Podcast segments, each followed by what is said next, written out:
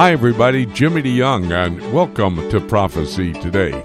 I need you to give me 90 minutes. I'm going to give you the world and my broadcast partners standing by around the world to give you information in their regions that seemingly will affect the plan that God has in the Bible, a prophetic scenario laid out for the last days. So glad you could join us, Judy and I, home for a couple of days here at Broadcast Central. On Sunday, we go over to Spruce Pine, North Carolina. Going to be a gathering there at the Tri County Baptist Tabernacle.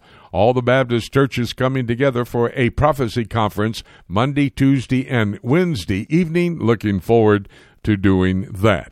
Well, I want you to stay tuned because we got some very important reports. Peter Pry, Dr. Pry, is going to talk to us about an attack from China that could shut down our electrical grids across America. And Winky Madad is going to talk to us about a very solemn day in Israel. It's Tish B'Av when they commemorate the destruction of the first and second temples. And the fact is, they pray for the third temple by next Tish B'Av a year from now. Well, the first broadcast partner we bring to this broadcast table is Ken Timmerman. He's back in the United States, and Ken, interestingly, the president brought up, and boy, did it cause a storm across the media and even in the political arena as well. He said he may delay the election in November. Now, that does fit into the scenario that you've written about in your brand new book coming out this month, does it not? Well, it sure does. And what the president was specifically warning about was this threat of mail-in ballots, which is what the Democrats want to do. They essentially they want to change the election system, the way that we vote, three months before the election. That's a recipe for disaster. Now, in the national news media, you're hearing people just poo poo this whole idea, saying, well, it's not a problem. These mail in ballots, we've been doing it for years. Everybody's been voting absentee. The military does it, so of course it's secure. But this is very different. This is not absentee ballots, and the president has made that very, very clear. A mail in ballot system would essentially mail every registered voter in the country a ballot and allow them to vote. Now, the problem with that is that you have uh, hundreds of counties across America with what are called dirty voter rolls, which means that they have people on the voter rolls who are either dead or have moved to other jurisdictions. And all of those people are going to get ballots mailed to their last known address. Well, guess what's going to happen then is that uh, you're going to get some union activists at the post office, or you're going to get other people who intercept those ballots and vote them, it is going to be a complete mess. I have written about this in the election heist, uh, and I think there's even uh, greater threats on the horizon that I talk about in that book. This is a big, big problem. Now, the one thing I will say, though, the president, he knows how to ignite a firestorm. Uh, he knows full well, full well he cannot change the date of the election. Okay, that's something that only Congress can do, and Congress is not going to change the date of the election. But what he has done uh, by uh, raising that possibility is he's gotten everybody's attention and he's gotten people to start focusing on this whole issue of election security, which is deadly, deadly serious. Yes, it certainly is. And by the way, when does your book come out? It'll be out on August 11, Jimmy, and uh, next week I ought to have a couple of op eds out that uh, go into some of these threats, these other threats that I'm talking about, specifically uh, electronic and hacker threats to our election security. Ken, let's get now to some of the issues I want to cover with you. Your analysis is so key to this conversation that you and I have each week. Turkey, our good old buddy Tayyip Erdogan, is at it again. He has openly declared that a commitment is on his mind as it relates to jihad on all non Muslims. That sounds like he's taking on the world, does it not? Well, it's pretty extraordinary, Jimmy, that Erdogan makes this kind of statements in uh, addresses that he makes to the Turkish people or on Turkish television or on radio domestically. And nobody seems to pay any attention to it. Nobody here in the West seems to pay any attention to it.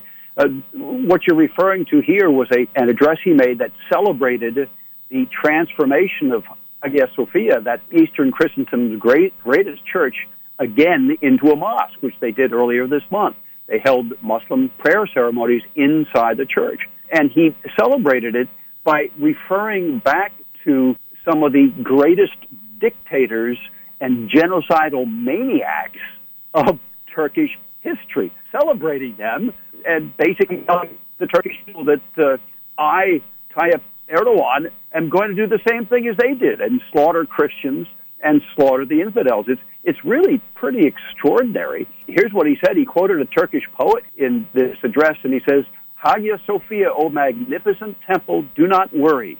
The grandchildren of Muhammad al Fatih, who was a leader of Turkey, one of the sultans back in the 15th century, will overthrow all the Christian idols and convert you into a mosque. And he goes on to say that, um, you know, we will continue to slaughter the infidels. I mean, I really do not understand why the Western media and even the State Department does not pay more attention to this because this is serious stuff coming from a significant world leader such as Erdogan. Yeah, and a radical world leader at that. Well, let me circle back to the elections. Not only were we talking about it on the broadcast, but in Iran, the mullahs are talking about the upcoming presidential election here in the United States. They're excited, as they are saying, about the possibility that Joe Biden could win that election. I think they may be a little preliminary. Should you think that be the case? well, uh, it, or, or wishful thinking. But look, the Iranian regime has always liked Democrat presidents in the United States. Why? Because they have been able to manipulate them systematically, systematically, whether it's Jimmy Carter, Bill Clinton, or Barack Obama. And when Republicans have been in office, the United States has uh, generally taken a much tougher line on Iran. Think Ronald Reagan in 1987, 1988, when he sank a third of the Iranian Navy because they were uh, placing mines on commercial ships and even on U.S. military vessels in the Strait of Hormuz. Or even George W. Bush, who tried to negotiate with them, but then ultimately, when that failed, uh, set up an international coalition to punish Iran for its illegal nuclear weapons program. And now, under President Trump, who has also tried to create an international coalition to punish Iran for violating the nuclear agreement that Obama set up. So Biden has, Joe Biden has a long track record of supporting the Iranian regime in Tehran. He, uh, and I've been to some of these events. He has uh, spoken at fundraisers with the National Iranian American Council, which is a Tehran front group. They are a lobbying organization that supports all of the goals of the Islamist regime in Tehran. So Biden is buddies of theirs. He's taken money from them. He has supported their uh, policy goals, and uh, even now during the campaign, you know, he is he has been very pro Tehran. So of course the mullahs want to see him come to power. Uh, the big question is going to be: Are they going to unleash some of their cyber capabilities? And they have cyber capabilities. We've seen that uh, increasingly over the past couple of years. Will they unleash those cyber capabilities here in the United States to either disrupt the election or to help the Democrats. And that's a that's a, a big potential issue. Ken, you and I have spoken in weeks past about uh, what seems to be a civil war in Libya. Now I'm understanding Israel has a concern they may find themselves facing down Iran, Turkey, and even the United States in Libya. What do we know? Well, uh, the United States, I don't think so, because I, I cannot see the U.S. going up against Israel, especially not in Libya, which is a failed state, and, and we have a president finally who says, I'm not going to get us entangled in foreign wars where we don't have a direct national interest. But uh, you're absolutely right that uh, Israel has been sort of dipping its toes into the water of the Libyan civil war. They've been helping the allies of General Haftar. Remember, he is the pro Western. He's actually a U.S. citizen. People forget this. He is the pro Western general uh, in Benghazi who has a coalition that is fighting the Islamist coalition in Tripoli, uh, supported by Qatar and Turkey and Iran. So uh, the Israelis have been. Uh, it, it's said, I mean, these are the reports that we see. They have not uh, openly confirmed this, but it's said that the Israelis have been providing some form of training, if not to Haftar's troops at least, we know this, they've been helping Haftar's allies in Egypt and the United Arab Emirates. So, at the very least, Israel uh, is on the side of Haftar and is helping Haftar's allies. Whether they actually weighed in directly, I tend to think that's much less likely, but they're certainly on the side of Haftar's allies. Let me just get you to give me a quick answer here because we're running out of time, Ken. But this week in Washington, D.C., at the United States Congress, the leaders of the big tech operations out of California, uh, they met and were questioned by the Congress However, Twitter is downplaying what the supreme leader in Iran is calling for almost on a daily basis the total destruction of the Jewish state of Israel. Twitter calling that political speech and allowing it when they don't allow the rest of us to have the same opportunity. It's really pretty extraordinary the hypocrisy of big tech, where they will censor conservatives or Christian voices uh, on the internet, whether it's Twitter or Facebook um, or, or others and, and, and allow Khamenei to call for the genocide of the Jewish people. I mean, it's it's just bald faced, out and out hypocrisy. It's a double standard, and it's got to stop. And I think that's what Congress was one of the things that they were trying to get at in this hearing on Wednesday. Ken Timmerman is key to our broadcast. We open up with him because we together look at geopolitical activities that uh, should be of interest to you. We try to give you the details, and then I'll give you the prophetic significance at the end of the broadcast. Great report, Ken. Thank you so very much. We'll talk again next week. Thanks as always, Jimmy. A pleasure. God bless. We're going to take a break when we come back. David Dolan standing by. He's got a Middle East news update for us. It's all ahead right here on Prophecy Today. How do you like your news? You know, Jimmy, folks are listening to the news every single day, but sometimes they're getting that liberal bent, and we want them to have a different look at the news. Jay, that's correct. I have listened to ABC, CBS, and NBC when I returned from Jerusalem back to the United States, having just witnessed a news event in the Middle East, and hear the commentators over here speaking something almost different. That's why I write the Until newsletter, and it takes the leading news stories of the month I give the absolute truth behind all the details in those headlines, and then we look at it from a prophetic perspective. I want to give you the insight from God's Word as to how the political is setting the stage for the prophetic to be fulfilled. And Jay's going to give you the phone number how you can get your free copy of Until the Prophecy newsletter. Just give us a call at 8 Prophecy 8. That's 877 674 3298 want to remind you that I do have a website. It's prophecytoday.com. This is a full service website. It will assist you in your study of Bible prophecy.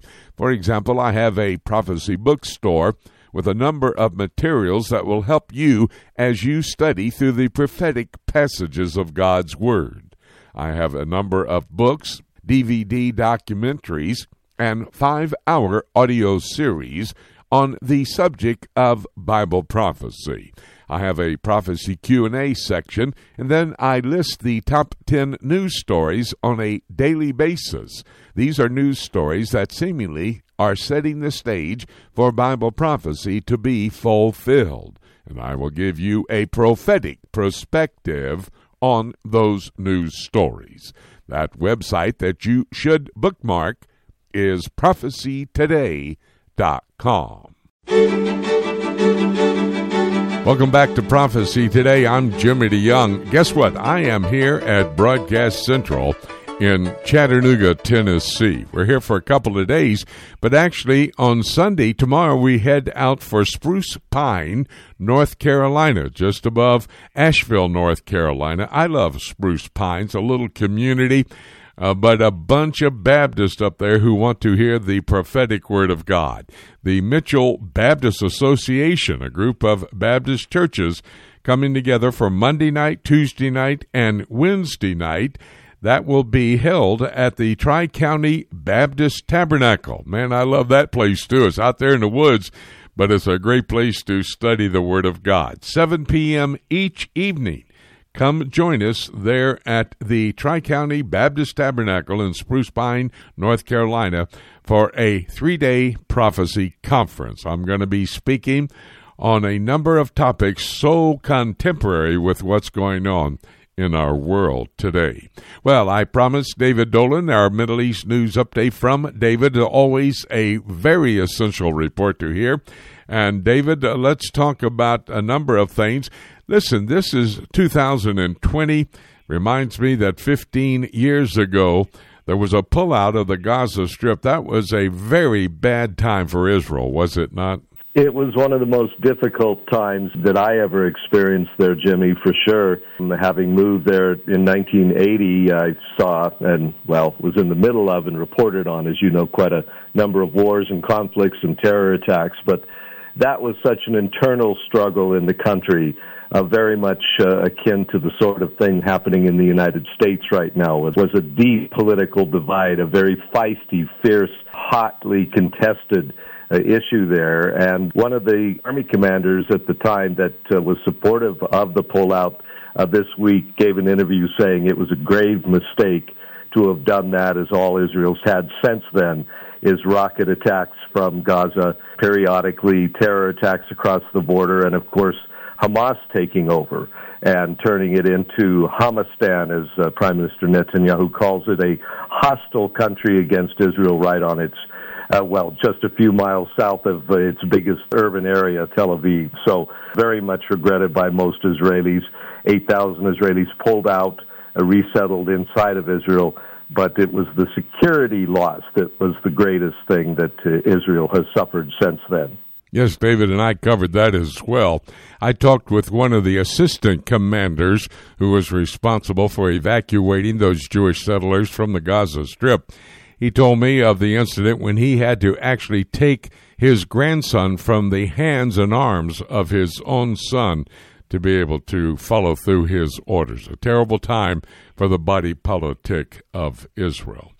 Well, Jerusalem right now assessing Hezbollah there in the north of the state, right there at the Lebanese Israeli border.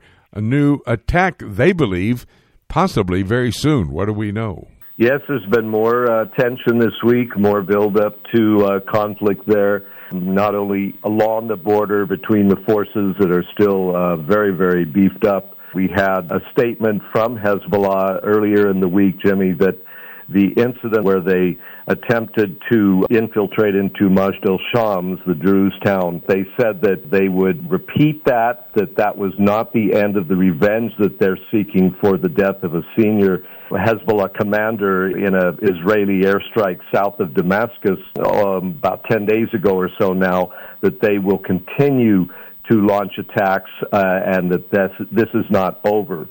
So the Israelis are taking that statement quite seriously and uh, continuing to beef up their forces. Meanwhile, of course, in Iran, we've had more anti-American and anti-Israel uh, drills by the Revolutionary Guards attacking a mock American aircraft carrier. Of course, the actual Nimitz is in that area and could be attacked. And most importantly, they showed pictures of firing underground silo missiles for the first time, testing underground hidden missiles and firing those out at the sea. And in fact, a couple of them landed pretty close to U.S. bases, making them go on full military alert, which the Iranians later boasted about. So a lot of tension there. Plus, we had a report that they launched a cyber attack, an Iranian group on Israeli trains. So that occurred in January, soon after uh, Soleimani was uh, killed by Israeli aircraft and uh, they said they hit over 20 train stations and they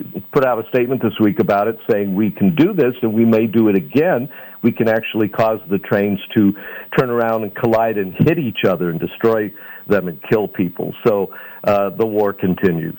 Very solemn jewish day this last week. Tish b'av the ninth day of the jewish month of av when the first temple, Solomon's temple, was destroyed, and also the second temple, Herod's temple, destroyed on the same calendar day of the month. Islamic presence on the Temple Mount trying to shut down any Jews from getting up there. But I understand there's one Jewish young man had an Israeli flag in his pocket, got through the security, was able to unfurl the flag right there on the Temple Mount. Boy, that'll work out whenever you want to do it. You can make it happen. Well, and it was the first time since 1967 that we've had pictures of an Israeli flag, and in fact, the first time one has been up there because the police normally confiscate any Israeli flag or any other nationalistic symbols or books at the entrance and then give them back to the people as they're leaving. Uh, any Jews going in there. But this uh, young activist on Tish B'Av, uh, some friends of his had a flag they were uh, waving at the base of the mount. He asked if he could borrow it. They gave it to him. He folded it tightly and put it in his back pocket. And during the police inspection, it was not detected. So when he got up there, he raised it, unfurled it, and pictures were taken.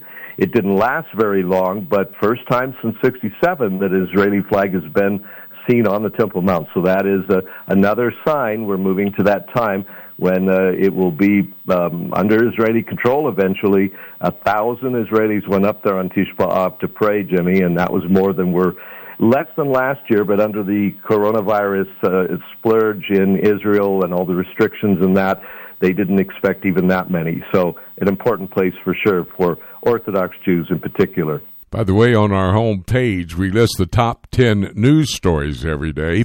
You go there today, you'll be able to see that story David just reported to us about the Israeli flag on the Temple Mount and maybe some photos as well. David Turkey has uh, invested a lot of money putting personnel into the old city of Jerusalem, especially around the Temple Mount. And now Turkey has openly declared a commitment to jihad. In other words, killing all non Muslims. What about this report?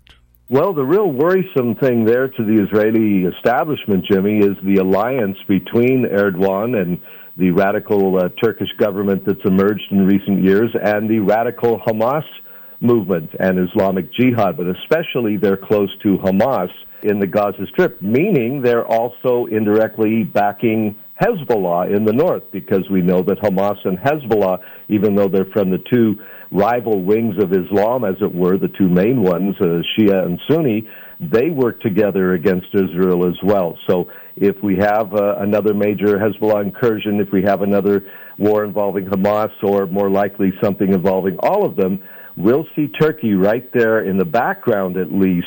The danger is that they'll offer to send uh, forces, troops, and, and jets. You've been discussing, uh, not with me, but with others in recent weeks, the fact that they're supplying weapons into Libya now and fighters into Libya. So it's not at all um, beyond belief that they would send some forces into Gaza or into Lebanon to uh, fight against Israel. And that is the main concern, although the financial backing and the other things they're already openly doing in and around Jerusalem to try to further Islamicize the city is not very helpful to the Israelis either. You know, David, we're reporting a lot of activities that should scare people from wanting to move and live the rest of their life in Israel. However, Jews are concerned about anti Semitism, especially in the European Union and even in the United States. Now I understand there's so many Jews returning to Israel, the government's worried how they're going to be able to absorb them. But I think the government will make a way, don't you? Oh, certainly. It's the top priority always of the various Jewish governments over the decades that have ruled in Israel to keep the door open for Jews around the world to move to the Jewish state, especially if they're undergoing persecution. We have uh, in the midst of the chaos, the violence in the United States that's uh, growing and spreading, the problems in Asia, the problems in Europe, anti-Semitism, growing Islamic activism in all those countries, growing Islamic activism in America, uh, on and on. All of these are reasons for, despite the difficulties that Israel poses, it still is a Jewish state. It still comes together basically when there's a conflict or war or opposition to it. The bottom line is it is the only world uh, Jewish state. Yes, the uh, applications are growing, and they'll make a way to to bring them in and hopefully safely. And that is an absolute and according to God's prophetic word. I told you David Dolan's Middle East News Update is key for all of us who are students of Bible prophecy. David, thank you so much. Great report. We'll have another conversation next week. You're welcome, Jimmy. God bless you. We're going to take a quick break. When we come back, Winky Madad standing by. We're going to talk in detail about Tish B'Av. That's all ahead right here on Prophecy Today. Prophecy Today is heard all across the USA on the Prophecy Today radio network, but also it is heard around the world through our website at prophecytoday.com. And Jay, there are many other features on our prophecytoday.com website, like daily news updated out of the Middle East as it pertains to what's happening prophetically. Special reports can be heard right on our website at prophecytoday.com. We have prophecy Q&A available for you. Questions asked in the past can be answered on the website if you just check it out and go to that particular spot. Prophecy Quiz is available, and parts of our Prophecy Today program, if you should miss any part of it, will be heard the next week right here at prophecytoday.com. And don't forget, you can even email your questions to us for our live radio broadcast. Just go to our website at prophecytoday.com. You'll be amazed, you'll be surprised at what you'll find on our website. Be sure to visit us at prophecytoday.com on the World Wide Web. Welcome back to Prophecy Today. I'm Jimmy DeYoung, finally home at Broadcast Central in Chattanooga, Tennessee. We'll be here, but Monday, Tuesday, and Wednesday of next week, we'll be over near Spruce Pines, North Carolina. A group of pastors coming together at the tabernacle. If you live in that area, you know where the tabernacle is. We'll come and teach Bible prophecy for three days, a combination of churches joining us in this very important teaching time in the history of our world. Hope to see you there in Spruce Pines. Well, right now we're going to Israel to the location of Shiloh, which was one of the very important historic biblical sites when the Jewish people came into the promised land some 3,500 years ago. There we find the former mayor of Shiloh, our broadcast partner, Winky Madad. And Winky, of course, you knew that I would be calling you this week because this last week, a very holy, solemn Jewish day did take place, Tish B'Av. Now we understand the title of this holy day comes from the day of the month of Av, Tish B'Av, the ninth day of the Jewish month of Av. But Winky, will you please explain to the Christians listening in to the broadcast today what Tish B'Av is all about? What does it represent? Jimmy, the Jewish people in the land of Israel, of course, developed various religious and cultural practices, most of them, of course, based on two fundamentals. One, the commandments we received from the law, which according to our tradition numbers 613, and the fact that we were centered around a temple sacrificial form of worship. When I say sacrificial, and I think we've discussed this before, Jimmy, we're not talking only about animals, we're talking about fruits and other elements around the year in which the Jewish people worship God in the form and the, and, and the practices that were laid out for us in the Bible. And therefore, the temple was extremely central to our national ethnic religious existence in the land of Israel. However, twice the temple was destroyed. Once by Babylonians, second time by the Romans. And in our tradition, those events were basically, of course, catastrophic because it just wasn't the temple that was destroyed, but we lost our political, uh, economic independence due to that. I can imagine uh, if uh, in 1815 the British had actually taken over Washington City, which they didn't, what would happen? You can imagine that. And in our tradition, both those events took place on the 9th of Av, which of course results in the fact that it's the second 25 hour fast day in the Jewish calendar that we observe.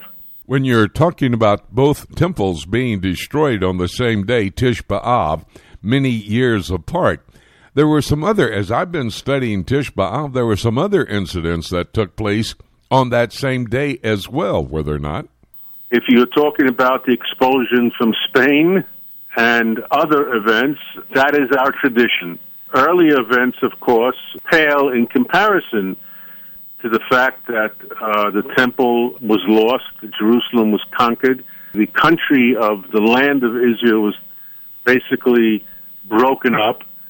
In the first temple, according to our tradition, and it's in the Bible, 10 of the 12 tribes were actually uh, exiled to Babylonia, and not that many came back. With uh, Nehemiah, I think it's about 42,000, if I remember correctly, more or less, uh, returned. That was the first return after 70 years.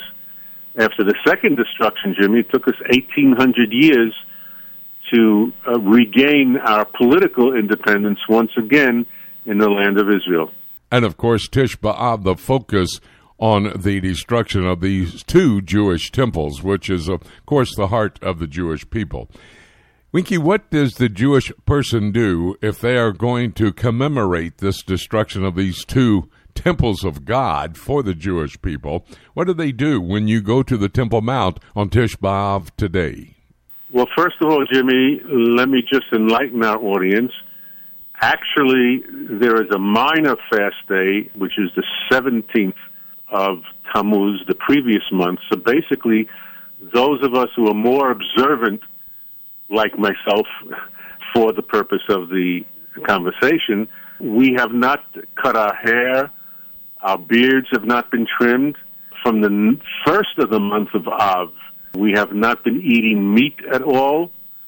So, in other words, we're in a three week, then a nine day, and then a one day period of increasing mourning practices, which also include, for example, no playing of musical instruments or going to performances. That's the more strict interpretation of it. On the day itself, those who are able to get to the Temple Mount some might even rent their shirts as a sign of mourning. However, it might not be done publicly because, as we've discussed many times, the current Israeli government procedures that we do not display overt religious actions when inside the Temple Mount, including prayer and other, or reading the Bible or other things like that.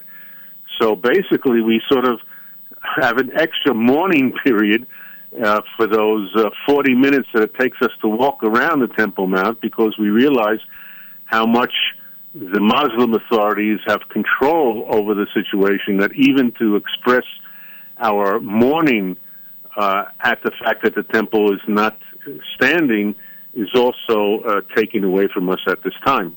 There are those that will also sit in front of the gates of the Temple Mount area and read the book of Lamentations as they sorrow over the destruction of these two temples.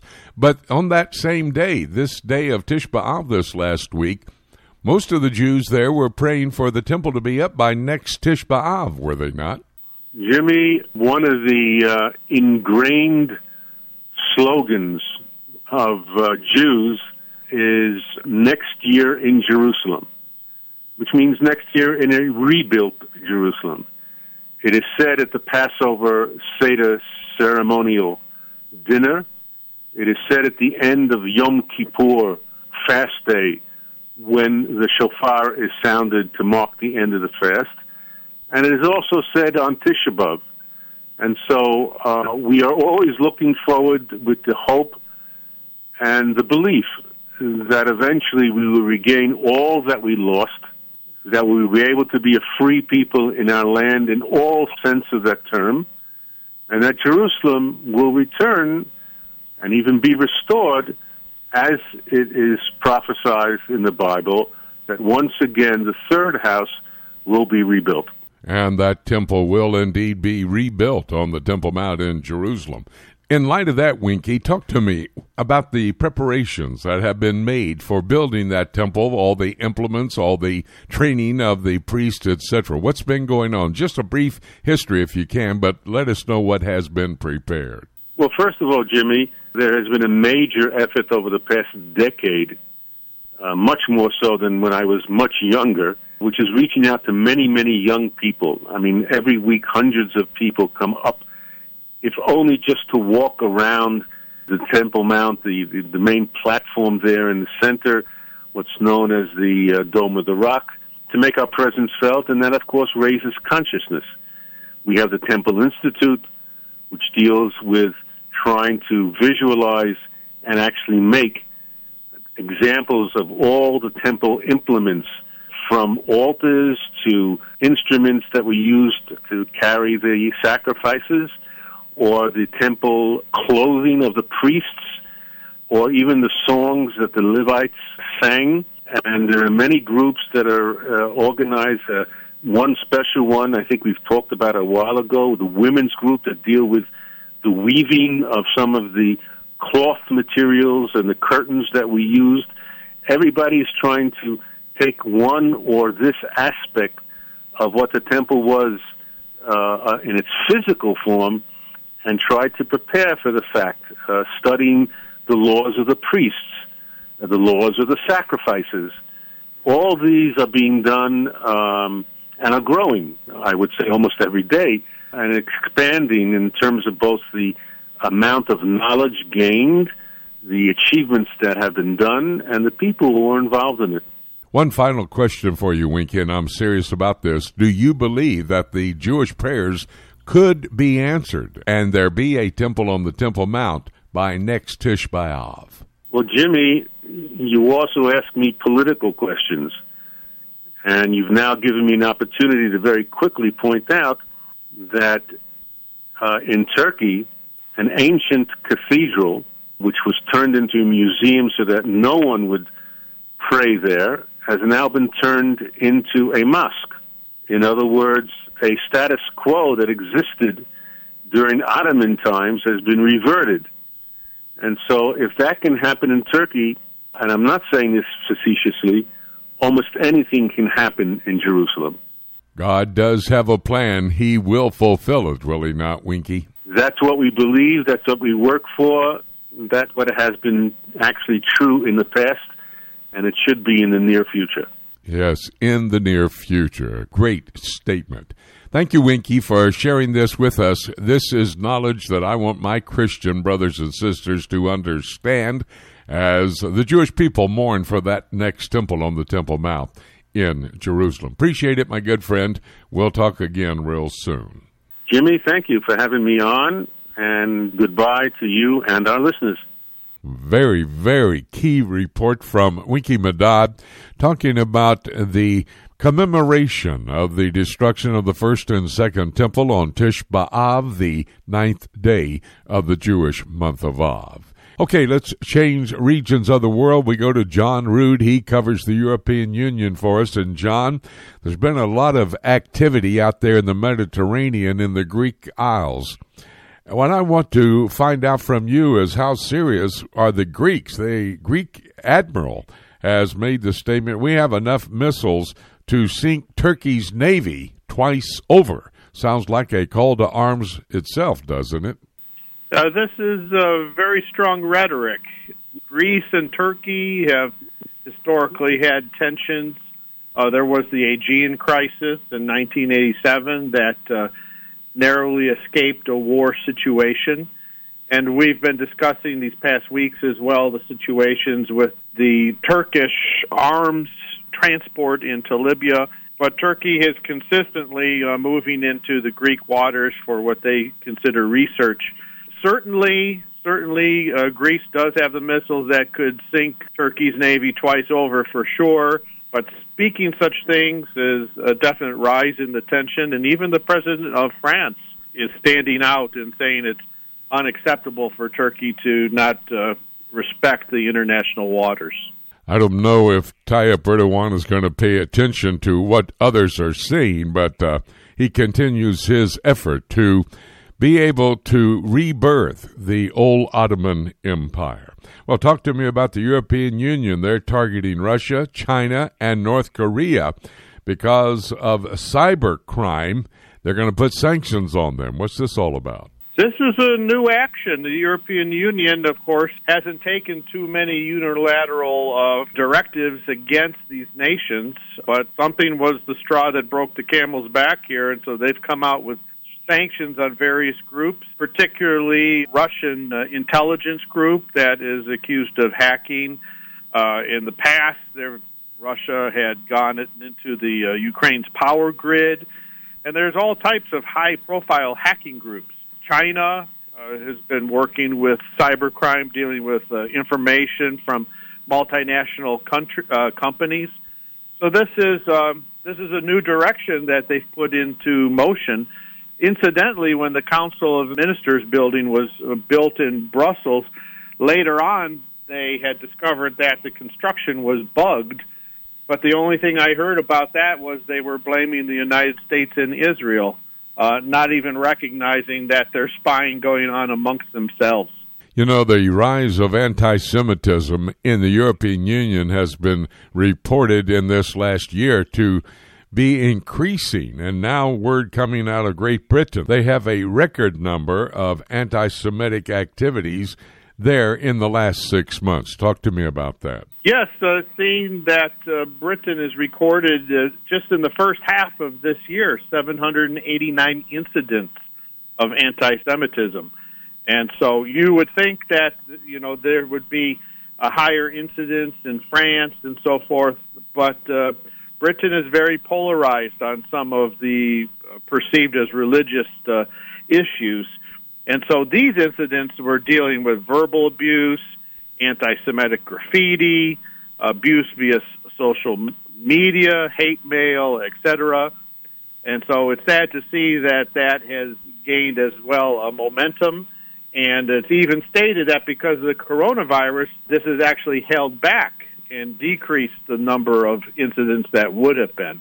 So it's a concern as well for the United Kingdom. They are not exempt from anti Semitism. That's the voice of John Root. He's the man who covers the European Union. John tells us about the political activities as we look at the prophetic significance, how politics sets the stage for prophecy to be fulfilled. John, great report. Thank you, my good friend. We'll talk again next week. Thank you very much. Well, here's a man that has been read and heard and seen across the world as it relates to the EMP. You may not understand what that is. He's going to explain it in a moment. I'm talking about Dr. Peter Pry. He is the executive director of the Task Force on National and Homeland Security. You'll see that this is a key position as it relates to the defense, actually, of the United States of America. But we'll talk about that in a moment as we bring up the subject of EMPs. Peter, thank you so much for being with us. I know you have a busy schedule, but to be able to grab you for a radio interview is key for our listeners. And we do want to get to the main subjects, EMPs, and what that means to America. But I have become somewhat of a China watcher. It seems like many people in the world, basically motivated by our president, Donald Trump, are watching China, what they're doing uh, the origination of the coronavirus pandemic, the idea that they are stealing our technology here in America, so much more and more that we could talk about as it relates to China. But I know they do have a desire, they have set a goal. Communist China, we ought to say, has moved to the point that they would like to be number one militarily in this world. What does that mean? What what are they trying to do? They're not at that point. America is probably still number one, but what is China doing over these last couple of decades? Well, they may already be number one. To be frank, in the Cold War, there was a theory of escalation dominance, which still applies today. And regardless of the balance of conventional forces, the notion of escalation dominance was that nation which has the most nuclear weapons would basically dominate a confrontation because nuclear weapons are the most advanced technology, the most destructive technology known to man. And this theory was proven out by the U.S. victory during the Cold War because the Soviet Union had an overwhelming advantage facing NATO Europe in tanks and infantry and artillery and aircraft, any conventional force that you might imagine. But the United States maintained parity at least maybe even had a bit of a technological edge over the Soviet Union in nuclear weapons. And that's what preserved peace through the Cold War and deterred them from invading NATO Europe. You know, we have assumed that China is inferior to the United States in nuclear weapons.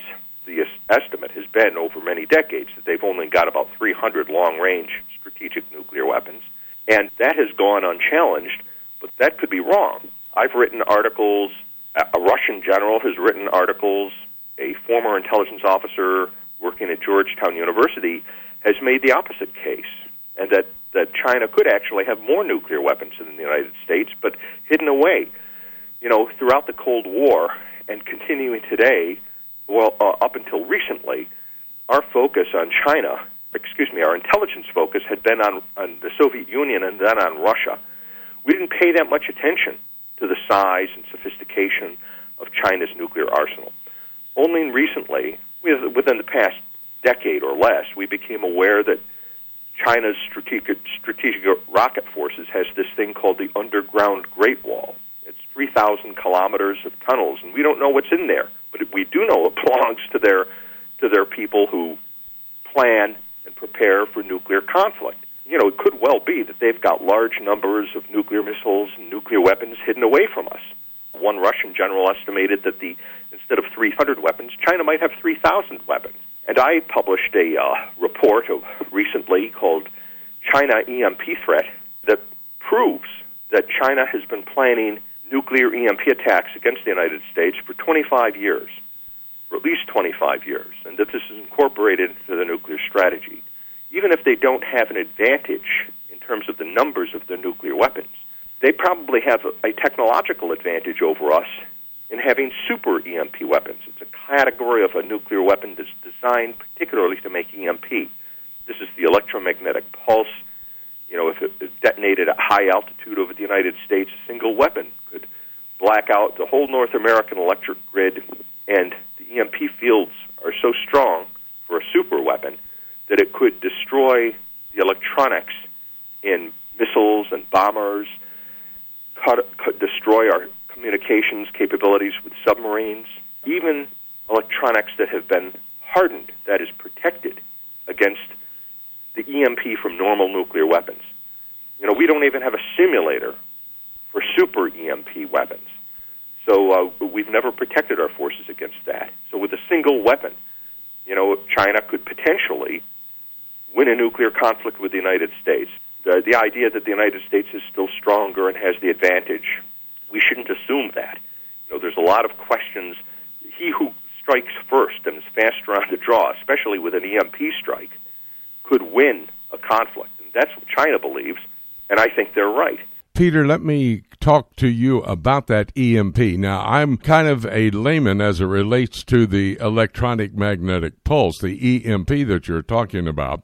For those who are listening to this conversation across the nation and around the world, just briefly, you're saying that a nuclear weapon could be placed over the United States of America. They set that nuclear weapon off, and that would then destroy the electrical grids across America, shut us down because without the electrical grids, no computers, uh, no no anything that would help us to sustain life. Is that what we're really talking about? Yeah, and not just the electrical grid, all the life sustaining critical infrastructures, telecommunications, transportation systems, you know, automobiles wouldn't start, airplanes would fall out of the sky, computer systems, the personal computer on your desk probably wouldn't work. I mean, it would basically, an EMP attack is like subtracting technology from the equation of modern society. You know, we can't operate, we can't function without it. And, and it, not just with the super EMP weapon, it's not just the unprotected civilian electronics that, that are at risk. Even our military systems have never been hardened against the very powerful field strengths that can be generated by a super EMP weapon. So the nuclear retaliatory forces uh, might not work. And we might not know who attacked us either, you know, because satellites would be blinded, and the, so would the radars immediately at the speed of light. And we rely upon these national technical means. They are fundamental to deterrence because deterrence only works if you can see who attacked you. There are many actors who could pull off an EMP attack, including North Korea. So if China or Russia did it, and they can do, you can do an EMP attack clandestinely. It doesn't have to be done with an ICBM launched from your territory, which in the old days we would be able to see coming. But you know, there are now these hypersonic warheads that can't be seen by our radars. So they could do an ICBM attack using a hypersonic warhead, using an intercontinental ballistic missile that wouldn't be seen by the radars, and uh, and the satellites would be blinded when it detonated. But there are other ways of doing it. You know, you could do it by satellite. You know, there's hundreds of of, of satellites in orbit. China has 300 satellites. You know, they could have one or a few nuclear armed satellites hidden among that constellation of 300 that would be detonated over the United States whenever they wanted to do the EMP attack. Boy, that sounds like America is very vulnerable to whoever may have one of these capabilities, an offensive weapon of an EMP, whether it be China, North Korea, Russia, whomever. What must America do in order to be able to defend themselves against such a weapon? We need to harden our military systems adequately against a, a super EMP weapon, and we must harden our civilian critical infrastructures, which even during the Cold War were never protected, our electric grid or telecommunications systems. President Trump passed an executive order last year in 2019, March 26, 2019, to do exactly this, you know, to, to protect our systems against nuclear and natural EMP. I would add the sun can cause an EMP that also, you know, could take these systems down, and that's uh, inevitable. And it's not hard to do. We know how to do it. You know, we've been we have been hardening military systems against EMP, select military systems like our nuclear deterrent for 50 years, but that has got to be improved because we weren't super EMP weapons. At least we didn't know about them until after the Cold War, you know, and so the EMP hardening of our military systems was against nuclear weapons of normal design, not the super EMP type. So we need to increase the hardness of those weapons, and we have to protect our critical infrastructures against uh, against EMP. Wow! So America can protect themselves, defend themselves, uh, which is key as it relates to the potential of China, North Korea, Russia using an EMP attack here on America. Peter, I'm sorry for having to uh, slip in and cut you off. You have such important information. I know we're going to have to have another conversation, continue our thinking about this because we must be alert as to what the potential is as we look at the future. And we do know from the pages of Bible prophecy uh, that the kings of the East, that would indeed include China and North Korea, will be those who will be major players in the end times, according to the prophetic word of God. Peter, I'd like to thank you so very much for giving us this information, insight. You're introducing a very important conversation. We'll have to have more of them in the future. But thank you so much for your knowledge and for your being with us today. Thank you so much for having me. Very important report from Dr. Peter Pry. We're going to take a break right now, and when we come back, I've got one more broadcast partner. David James and I will have a conversation. We'll talk about the beginning of the church. When did it take place? That's all ahead right here on Prophecy Today.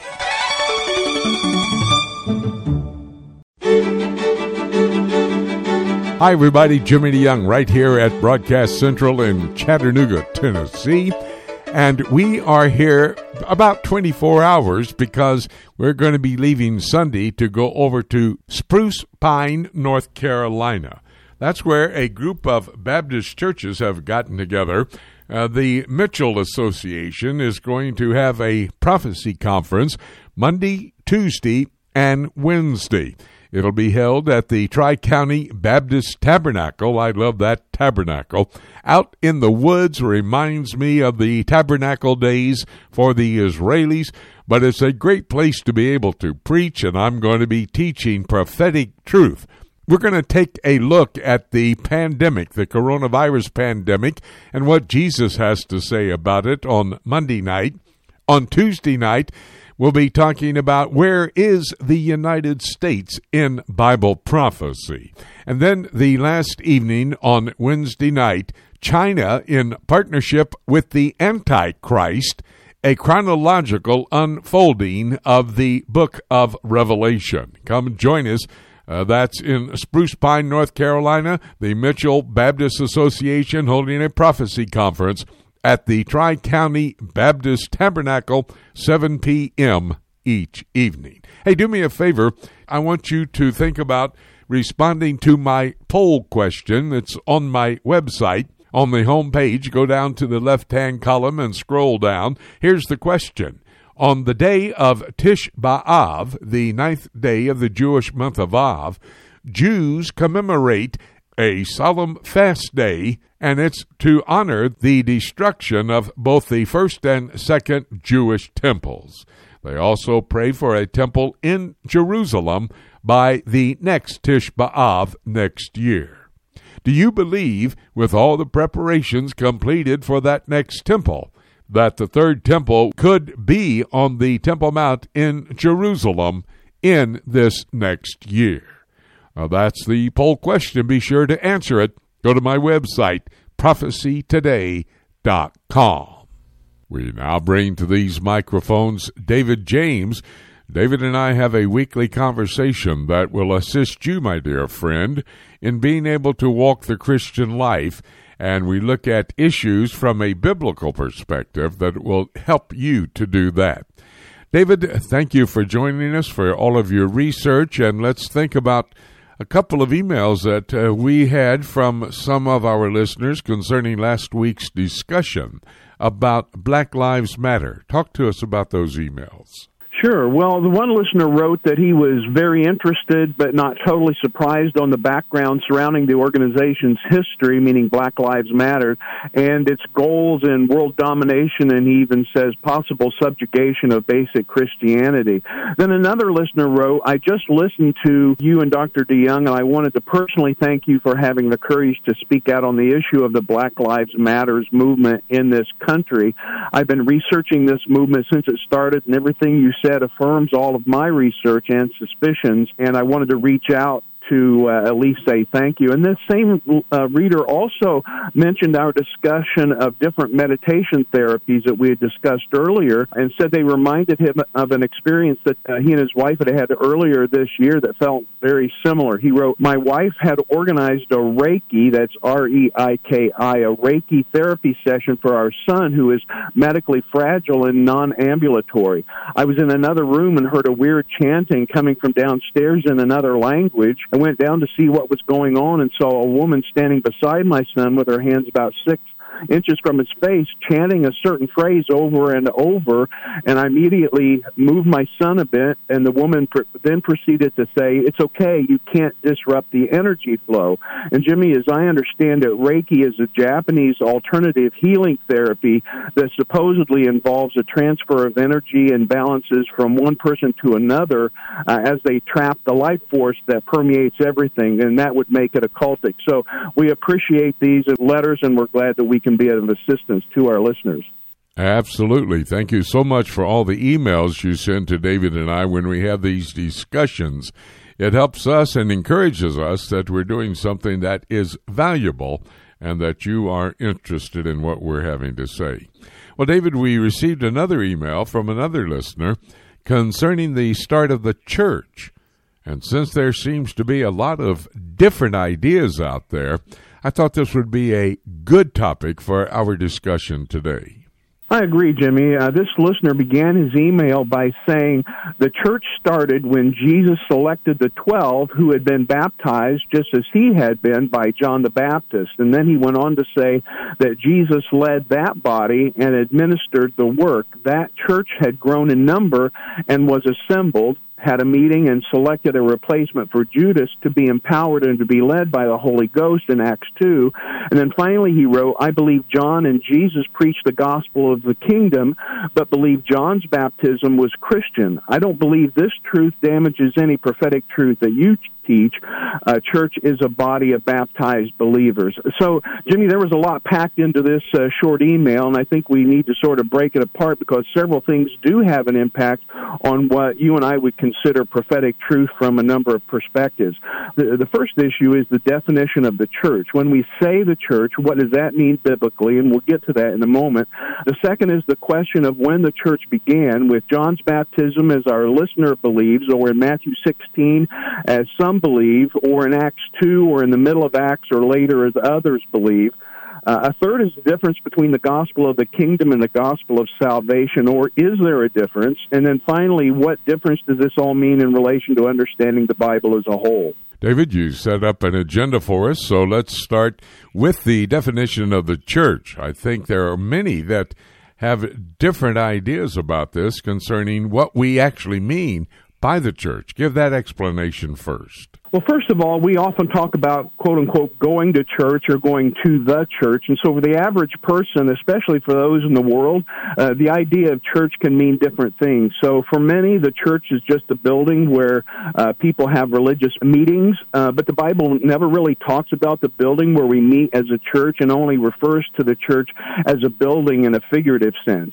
For others, uh, the church refers to a particular group that identifies as Christian. So for example, the Roman Catholic Church or the the Methodist or Episcopal Church.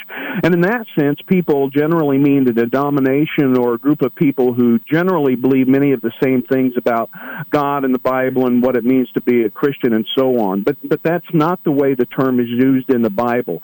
When we see the term church in our English Bibles, it's a translation of the Greek word ekklesia, which is made up of two parts, ek, which means out, and kaleo, which means called. So in other words, a church is a called out group of people called called by God into something. And we can think of it this way the church is a fellowship of believers who have been called out of the world system and now belong to the Lord. And the universal church, a term that we sometimes use, that the universal church is made up of all born again believers in Jesus Christ around the world, while a local church is uh, the fellowship of born again believers who meet in a particular place.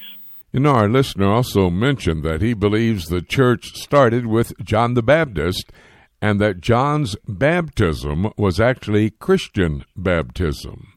David, what are the various views concerning when the church started? And actually, I always introduce you on my five minute broadcast. Here comes David James, Bible in hand. So, from a biblical perspective, talk to us about the start of the church. Well, some would say the church is just another way of saying those who are the people of God and anyone who is a true believer in the God of the Bible. But if that's true, that would mean that the church started with Adam, and in fact, many do see it that way. But the Bible only identifies Christians as making up the church of Jesus Christ. So Adam was not a Christian, Noah wasn't a Christian, even though he was a believer, and neither were Abraham, Isaac, Jacob, Moses, or David, or any of the Old Testament saints. They weren't Christians. By definition, a Christian is only someone who has heard, understood, and believed the gospel of Jesus Christ. And at that moment, they are baptized by the Holy Spirit into the body of Christ and permanently indwelt by the Holy Spirit. And this baptizing and indwelling ministry of the Holy Spirit began on the day of Pentecost in Acts chapter 2. So the church couldn't have begun with John the Baptist, as some say, or in Matthew chapter 16 with Peter's confession, as some others say, and, and it couldn't have begun later later in Acts, as some dispensationalists say, for example, when Paul turned to the Gentiles, which he actually said he was doing at two different times that were years apart. So the church must have begun in Acts chapter 2. And to answer one of our uh, listeners' comments specifically, that John's baptism could have been or was a Christian baptism, uh, that's not possible because in Acts 19, Paul finds disciples of John the Baptist in Ephesus, and they are baptized baptized after hearing and believing the gospel of Jesus Christ. So they're not the same thing at all. Yeah, that's very good understanding of what baptism is talking about, David. Well, another one of the things our listener mentioned was that he believed John the Baptist and Jesus both preached the gospel of the kingdom, and I would agree with that at the time of Jesus Christ. However, I think a lot of people are confused when we talk about the gospel of the kingdom. Take a moment and explain the gospel of the kingdom, David. Well, one of the things that dispensationalists have long been accused of is that of teaching two different gospels, meaning two different ways of salvation. One way for church age saints, which is salvation by faith alone, and another for Old Testament saints, which would be salvation by faith plus works. That's what we're accused of. And in fact, some dispensationalists who place the start of the church after Acts chapter to do say that this is true, and they would say also that during the tribulation, salvation is once again by faith plus works. But uh, Jimmy, I would say that's a heretical view, and that's not at all what we mean by the gospel of the kingdom, which is different than the gospel of salvation. You know, the word gospel simply means good news. So when we talk about the gospel of the kingdom, we're not talking about the good news of salvation or how you enter the kingdom in the first place. We're talking about the good news of what life will be like for those who are in the kingdom. So, for example, the Sermon on the Mount in Matthew 5 through 7, that's an extended presentation of the gospel of the kingdom. Jesus wasn't talking about how to become a citizen of the kingdom. He was talking about how kingdom citizens should live. And in fact, in John chapter 3, Jesus rebuked Nicodemus as a teacher of Israel for not knowing about how to enter the kingdom, which is to be born again. And that comes by grace alone, through faith alone. And that has always been true from Adam forward till the end of the millennial kingdom. Absolutely. One way to get saved by grace through faith, not of works, lest any man would be able to boast. Boy, I appreciate that statement that you've just given us, David. Well, given all of this, would you say that having a proper understanding of when the church began does make a difference concerning the prophetic truth that you and I teach? Well, Jimmy, I, I think it's very important, and it does make a huge difference in, under, in how we understand the Word of God. First, if we don't have a biblical understanding of when the church began, then we can make the mistake that some do and fail to recognize that believing Israel as the people of God in the Old Testament is not the same as the church in the New Testament. And if we make that mistake, we won't understand that the promises that God made to national Israel will be fulfilled in a literal kingdom here on the earth. And we will also wrongly think that things that were intended only for the nation of Israel apply to the church as well. So that's a big problem with application and interpretation. And if we hold that the church began with John the Baptist or with Peter's confession in Matthew 16, then we'll likely begin confusing the gospel of the kingdom with the gospel of salvation. And we would start bringing works into the equation concerning how our sins are forgiven and how we receive eternal life. And, and I've also seen this happen, as I said before, with some dispensationalists who place the church as starting in the middle of the book of Acts or later. And it also means that you must define a Christian as being something other than someone who is baptized by the Holy Spirit into the body of Christ into the one new man, as Paul puts it in Ephesians chapter 2, whether they be Jew or Gentile. So there, there are so many things that this touches on, and uh, we need to get this right in order to correctly understand the prophetic word of God. Remember, dear folks, that uh, we started with a definition of the church and conclude with what David just had to say. Great, great conversation we had today, David.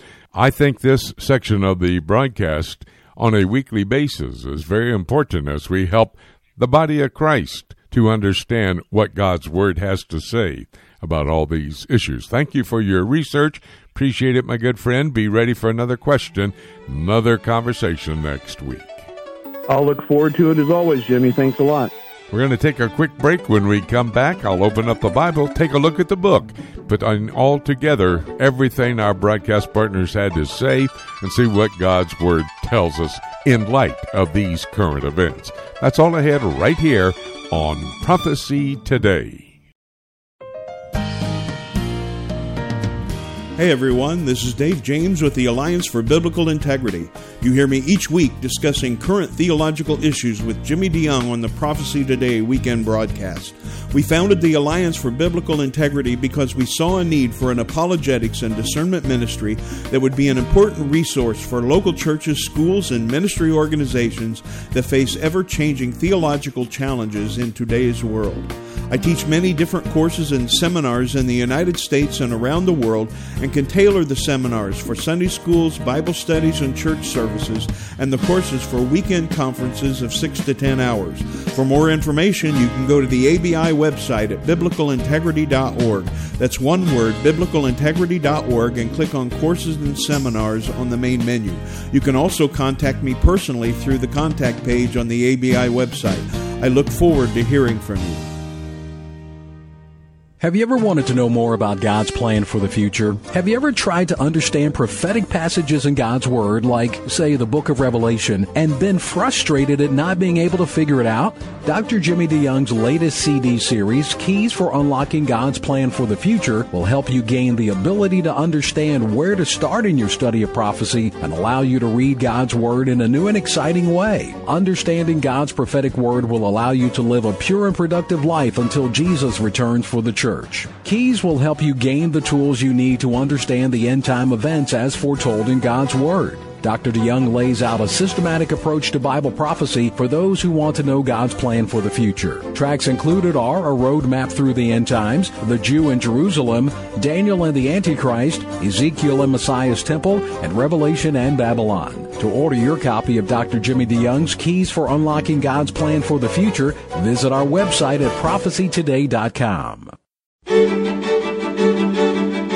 It's time right now here on Prophecy Today for us to take a look at the book. Today we heard reports from all of my broadcast partners with outstanding and informative reports on current events that are happening across the world. These reports revealing how these events are setting the stage for Bible prophecy to be fulfilled. Now, my dear friend, these reports show us the urgency of the moment and how close the rapture may be to happening. These are key reports, and I want to thank personally now my broadcast partners for their hard work.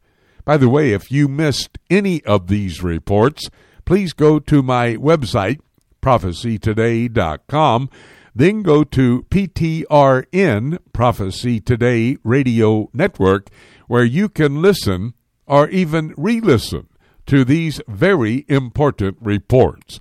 And do me a favor as I ask each and every week, please pass this information along to a family member or a dear friend who needs to understand the urgency of the moment where we are living in these days.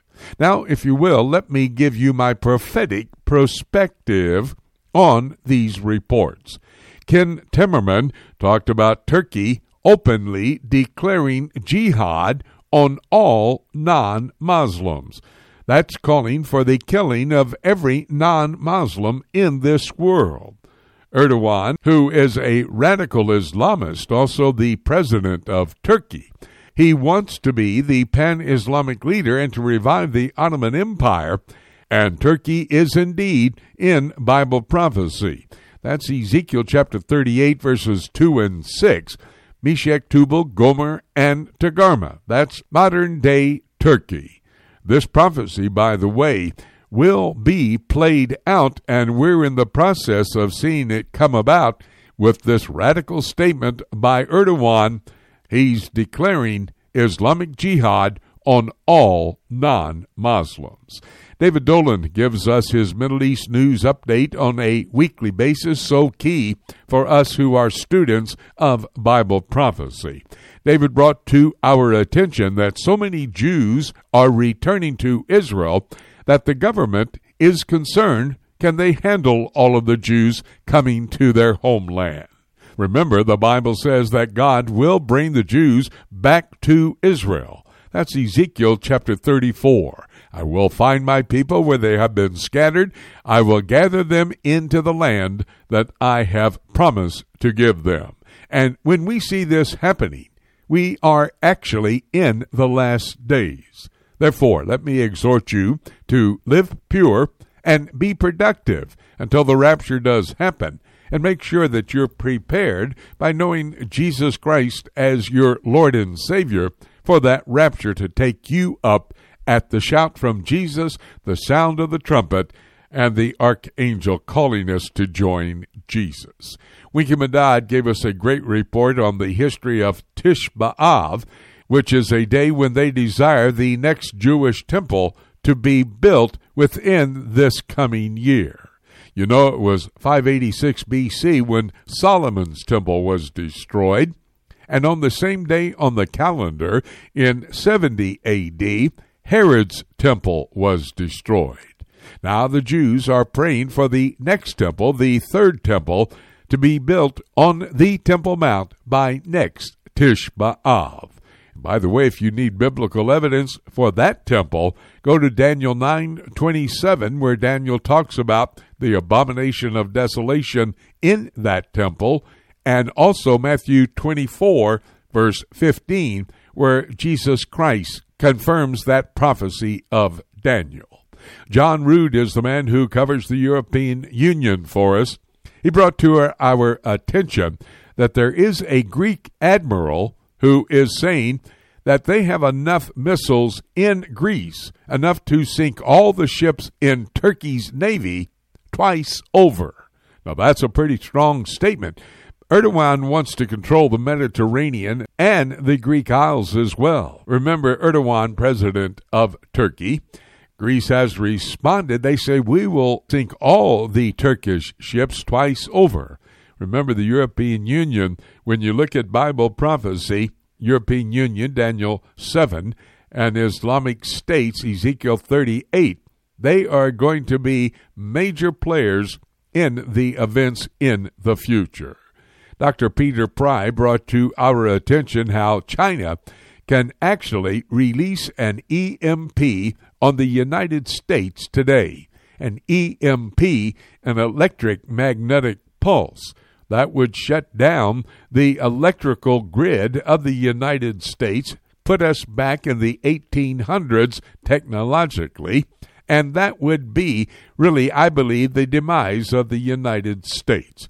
China does have a desire to rule the world militarily. They've not been able to do that yet, but soon they could, especially with an EMP who could make that happen. And may I suggest that may be the reason that the United States is not in Bible prophecy. These are bits of information that are so key to our understanding of current events and the prophetic scenario that's found in God's Word. David James and I had a conversation on the beginning of the church. We actually had this subject in mind because we received an email from one of our faithful listeners who said they believe the church was started by John the Baptist. Now, this is a conversation you need to eavesdrop on. It's a great discussion, and as I say when I introduce David James on my five minute broadcast, here's David James, Bible in hand. That's exactly what we do. We return to the Word of God to see exactly what the Bible says about the beginning of the church. Remember, when you interpret Scripture, you need to have a proper, absolute hermeneutic. Hermeneutics is the science of interpreting Scripture, and as you apply a proper, absolute, correct hermeneutic, you'll have to come to the conclusion that Acts 2 is the record of the founding of the church, the beginning of the church age. Let me remind you, I think it would be good for you to re listen to the conversation that I had with David today. Well, each and every one of our broadcast partners had very important reports for us, and all of them seemed to indicate that the next event in God's calendar of activities, the rapture of the church, could even happen today. Well, that said, what else is there for me to say except let's keep looking up until. Thank you so much for joining us today. This is Jay Johnson inviting you to join us again next week for more of Prophecy Today.